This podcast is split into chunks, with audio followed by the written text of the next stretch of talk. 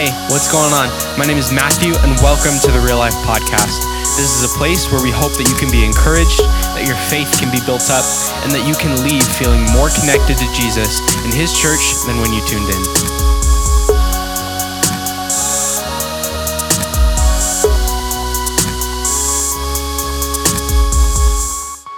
Hey there. Welcome. My name is Michael. If we haven't met, I'm a pastor at a church called Real Life. Man, I'm excited about today. I believe that God has gathered all of us together and He wants to speak to each and every one of us. Maybe uh, you're tuning in and you're looking for God, trying to figure out is this whole God thing real? Maybe you're here learning how to uh, exercise your faith and grow in your faith uh, with Jesus. Maybe you're you're trying your best to live it out, uh, and maybe you're in the position of leading others in this faith. I believe God has a message for each and every one of you. He's going to speak directly to you in a personal way, and He's going to invite you to take next steps that are real and uh, and personal to you wherever you're at. So I'm excited excited for today. Uh, we as a church, we exist to reach the world for Jesus one person at a time. And we've been journeying through this book in the Bible called Luke. And our whole heart behind that is a refocusing, a realignment of our hearts to Jesus' heart and his mission. I'm just excited for us as we grow because this alignment has to start personally with me with you. Then it's for our church as a whole. And uh, so we're going to be jumping into this book of Luke and we're going to look directly at Jesus' life. How did he live his life? What did he say? What did he do? What is he calling and inviting us into? And then we're aligning our hearts to that. And uh, the book of Luke is amazing. Luke was a doctor. He spent so much time working uh, on creating this accurate and articulate account of Jesus' life that we can trust and we can put our faith in and we can live by what we see in this, uh, this part of the Bible. And so for me, as we're looking at aligning our hearts, uh, a question comes to my mind How can we tell if we've missed it? If we've somehow wandered out of alignment with Jesus, with his heart for his mission. And it reminded me of a story that I'd love to share. There's this, this dangerous coast where shipwrecks happen all the time. And there's this little life saving station, this little crude hut. It really is nothing more than like a shed. And they have one boat and a couple of, of people who are dedicated who search constantly day or night for people who are lost at sea, and they jump in without care for themselves to rescue those. And as they've been saving people, many of those who are saved and people in the community go, Hey, we see what you're doing. We want to be a part of helping save others. And so they joined the team, and the little life saving station started to grow. Many of the, the, the members started looking around, going, Man, this hut really isn't that great for, for those people coming out of the water. We want to create a place that's more comfortable for them, that, that they can have ex, you know, experience refuge from the sea. And so they replace the old cots with these nice, comfy beds. They blow out the walls, they enlarge the facility to create a space that people feel welcomed at and feel peace when they come out of the water. Well, they did an amazing job decorating it so much that they looked around and go, hey, this place is actually pretty neat. We should probably start meeting here. And they kind of formed this club. So when they weren't out saving people, they would gather, share life together. Well, as time went on, fewer and fewer members wanted to go out into the cold water in the day and the night. Uh, and so they said, well, let's hire some people. So they hired some crews to do the life saving efforts of this. And, uh, it was just about this time that they had hired a new crew and trained them up that this large ship you know crashed off the coast and there was tons of people that needed to be rescued. And so the paid crew went out and started bringing in boatloads and boatloads of wet dirty sick half drowned people and brought them into the, the, the club the life-saving station. And people were uh, confused. It was chaotic. All of the pretty decorations that they had set up, the beds, the, the furniture, they were all trashed now. That the team there, the members kind of gathered together go, hey, we should probably uh, build a shower outside so that people can get cleaned up before they come into our nice facility. And uh, shortly after that, they, the whole membership had a meeting. And some of the, the members, most of the members actually said, you know, I don't, I don't really like this life saving stuff anymore. It's kind of an inconvenience. Uh, they're messing the place up. It's dirty in here. It's kind of messing up our social gathering that we have. Um, but then a, a very select few go, hey, We're called a life saving station. That's what we're about. Like, we need to keep doing this. Well, those few were outvoted and told, hey, if you want to continue saving lives uh, out, out at sea, you can build your own life saving station down the, the coast. And so that's what they did. They went and built their own. And as years went by, the new station experienced the same thing. The same changes occurred. It evolved into a club, and the life saving station uh, kept getting planted down the coast, down the coast. And if you were to look at that coast today, you would see lots of uh, exclusive clubs. And the, the problem is, is that that coast is still very dangerous. Shipwrecks happen all the time, but now most of the people drown. And this is just a, a story that reminds my heart that, man, if we lose alignment to the mission, like the station, their primary mission and goal was to save people. And they got off just a little bit at first with good hearts, with good intentions. And then by the time we look at it now, and they're so far removed from their mission. And for us, uh, uh we want to be aligned with Jesus' heart and his mission. Jesus said it plainly. He said, I came to seek and save the lost. That's what Jesus said. I came to seek and save those who were lost. You, you are God's plan to reach the world. That's what he says. You are God's plan to reach the world. And so we're jumping into Luke chapter 9 to align our hearts to his heart and his mission. We've seen uh, chapters 5 through 8. We see that uh, Jesus started his public ministry.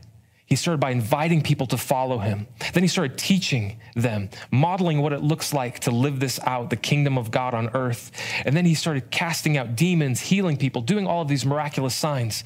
And then in chapter nine, we see him huddle his guys together, his disciples. And at this moment, he goes, You've seen me do it. Now I'm going to entrust my mission with you.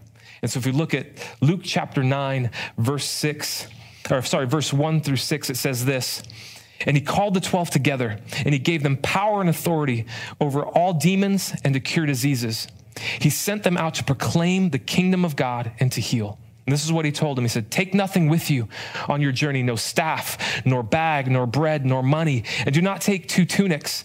And whatever house you enter, stay there, and from there depart. And whatever, uh, whatever they don't receive you, when you leave the town, just shake the dust off your feet as a testimony against them. And they departed and went through the villages, preaching the gospel and healing everywhere. So we see Jesus gathered his disciples, and he goes, You know me. You've been with me. You've seen me do all of these things. Now it's your turn. You are God's plan to reach the world. It's your time and your turn to get in the game. And so, how do we look at this interaction that happened a long time ago and align our hearts to Jesus' heart? our mission to his mission. And I know some of us are maybe thinking, well, but Michael, those are like the disciples who became the apostles, right? Those are like the superstars, the super Christians. Of course they can do this. They were with Jesus. And, and I would just go, well, yeah, they're super Christians if super Christians get called Satan. You know, Peter got called Satan by Jesus himself. Uh, yeah, they're super Christians if, if uh, super Christians argue about who gets to sit next to Jesus like some of his other disciples Jesus, I'm your favorite, right? I get to sit by your right hand. Super Christian. Uh, maybe a super Christian is are people that uh, think Jesus is there to overthrow the government. Maybe, maybe that, maybe they're super Christian. No, really, they're messed up people like you, like me, like us. They're they're messed up people, but they have one thing for them. That's, that, that's amazing. That I want to encourage us to look at them and go, like, they were with Jesus, so they spent time with him. We can spend time with him. They trusted and obeyed him, even when they didn't see the whole picture. Even when they didn't know what was coming next, they trusted him and stepped out on mission. But then, I, okay, so they're not super Christians, Michael. I got that. They're just like you and me. Fine. But that story seems pretty specific to those 12 going out and proclaiming the kingdom of God and, and healing that can't possibly be for us. And I, yeah, that is specifically for those 12. But Jesus, before he ascended, after his crucifixion, his, his death, his burial, his resurrection, before he went back to, to heaven, he gave us this instruction to all of the disciples. He says this in Matthew 28 18. He says, All authority in heaven and on earth has been given to me. So go, therefore, and make disciples of all nations, baptizing them in the name of the Father, the Son, and the Holy Spirit, teaching them to observe all of the things that I've commanded you. And behold, I am with you always to the end of the age. So, this call for us that Jesus says, like, you are God's plan to reach the world. That's for all of us. So we can look back at this interaction with the first 12, the first time they're being sent out, and we can look at the principles that Jesus is instilling in their hearts and in their lives and go, how does that apply to us? And so if we look back, we see in verse one that he empowers them. Jesus empowers them. He, and he's asking them to rely on his power. Just like Jesus said before he left, going, Hey, all authority has been given to me, now go. He's empowering these disciples, he's empowering you and I. The worst thing we can do is rely on our own strength, our own powers, our own giftings, our own abilities. They will all fall short. To, to be God's plan, to be a part of God's plan to reach the world, we need to rely on His power. The second thing is He lays out His mission pretty clear. He says to them, You are to go out and proclaim the gospel, the kingdom of God, and to heal. So we need to accept Jesus' mission, not our mission, what we think the mission should be, not what, well, Jesus, what you really meant was. No, no, we need to look at what his mission was and, and accept it, follow it, give our lives for it. Jesus said, I came to seek and save the lost, and now I'm sending you because you are God's plan to reach the world. That's his mission. And so we need to accept that. And then he tells the disciples, hey, don't take anything with you, nothing with you. Now, for us, when we're going to jump in the game, get in the game, and reach this world, I don't think that means we don't take anything with us. But the principle that Jesus is explaining and trying to get into their hearts is that you need to trust Him for your provision. If God is calling you and inviting you to be a part of His mission, He's going to provide everything you need to accomplish that mission. So we need to trust in his provision. And so question comes to mind, what are we trusting or what do we think we need to have before we can get in the game? Is it an education? Well, if I knew the Bible more, then I could maybe help others. Well, if I if I cleaned myself up enough and got my life back together, uh, then I could help others. Maybe it's time. Well, I'm too young, or maybe it's I'm too old. Whatever the uh, no. What is the excuse? What what if I told you the only qualification that that really mattered was that you've been rescued, that God has rescued you, and then invited you to be a part of His mission. What if you trust Him and His provision, not trust yourself? And then, man, they're, they're going to be haters. Haters are going to hate. What does Jesus say? He says, shake off the haters. He says, hey, if someone doesn't receive you, they say start a fight with them, post stuff on social media. Uh, what? No, he says shake it off. And, and I think, I think for us, if we just lean in and go like, haters are going to hate, Let's look to the theologian T. Swift and go, man, shake it off, shake it off. Like, that's what God is calling us to do. Shake it off and then get in the game. He says, go, and they go. Michael, is it that simple? Is it, is it really that simple? Yes, it's, it's pretty simple. It, really simple. Go make disciples, baptize them, teach them what I've told you. Pretty simple, right? Yep. Is it easy? no. Why? Because you're you. And because I'm me. We're messy, jacked up people. And so we need to, to rely on Jesus. We need to look to him. And, and, and is it worth us getting in the game? Yeah. I would say it's absolutely worth it because if none of us got in the game, you wouldn't be here. I wouldn't be here. Many of us wouldn't come to know Jesus. We wouldn't be, have been rescued by him. So is it worth it? Absolutely. And, and breaking it down, Jesus says, you know, to teach them all that he's commanded, to make disciples, to baptize them, to teach them all. What, what are those commandments? It seems like God gave us 10, and then in our wisdom, man created hundreds more. Jesus goes, no, no, no. Let me simplify it even more for you. Here's the, the commandments that all the law and the prophets hang on. You love God with everything you got and you love people with everything you got. That's his heart. That's the mission. And so for us, like my encouragement is we need to get in the game and realize that you are God's plan to reach the world. He's going to do the saving, absolutely, but he's entrusting the mission to you, to me. Could he do something miraculous and beam his, his face in the clouds and speak to everybody at once? Absolutely. But he chose to use you. He chose to use me.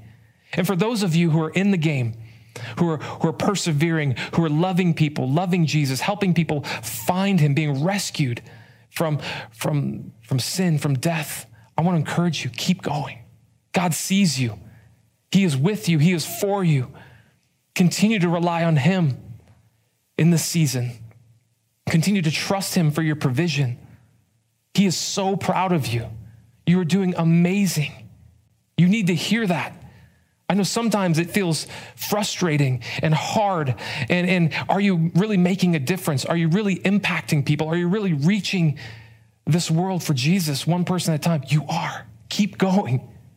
Keep going. Keep encouraging people. Keep pursuing Jesus with your life. Keep bringing others with you.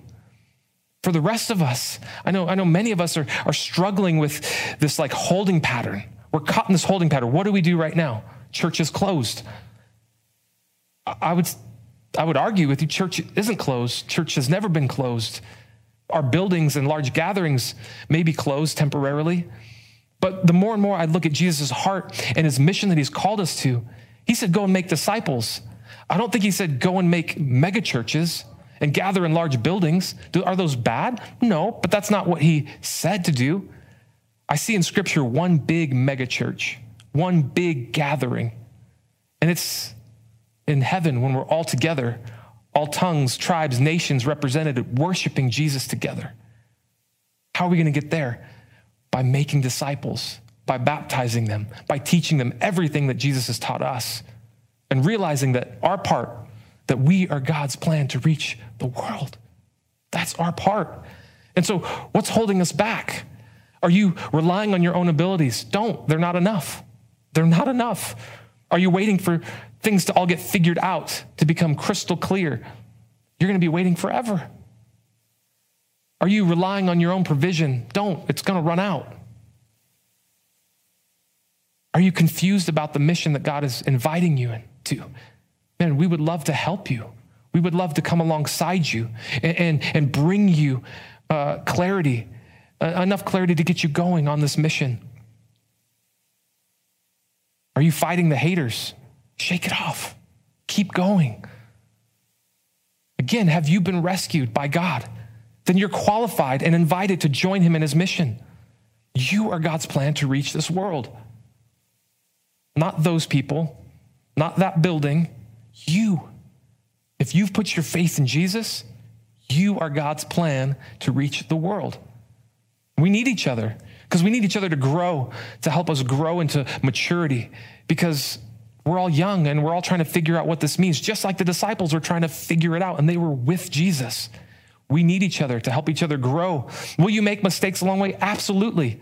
Absolutely we will. So did the disciples. So did I, so do I. Daily, weekly, I make mistakes. But Jesus handed the mission back to them and entrusted them with his mission.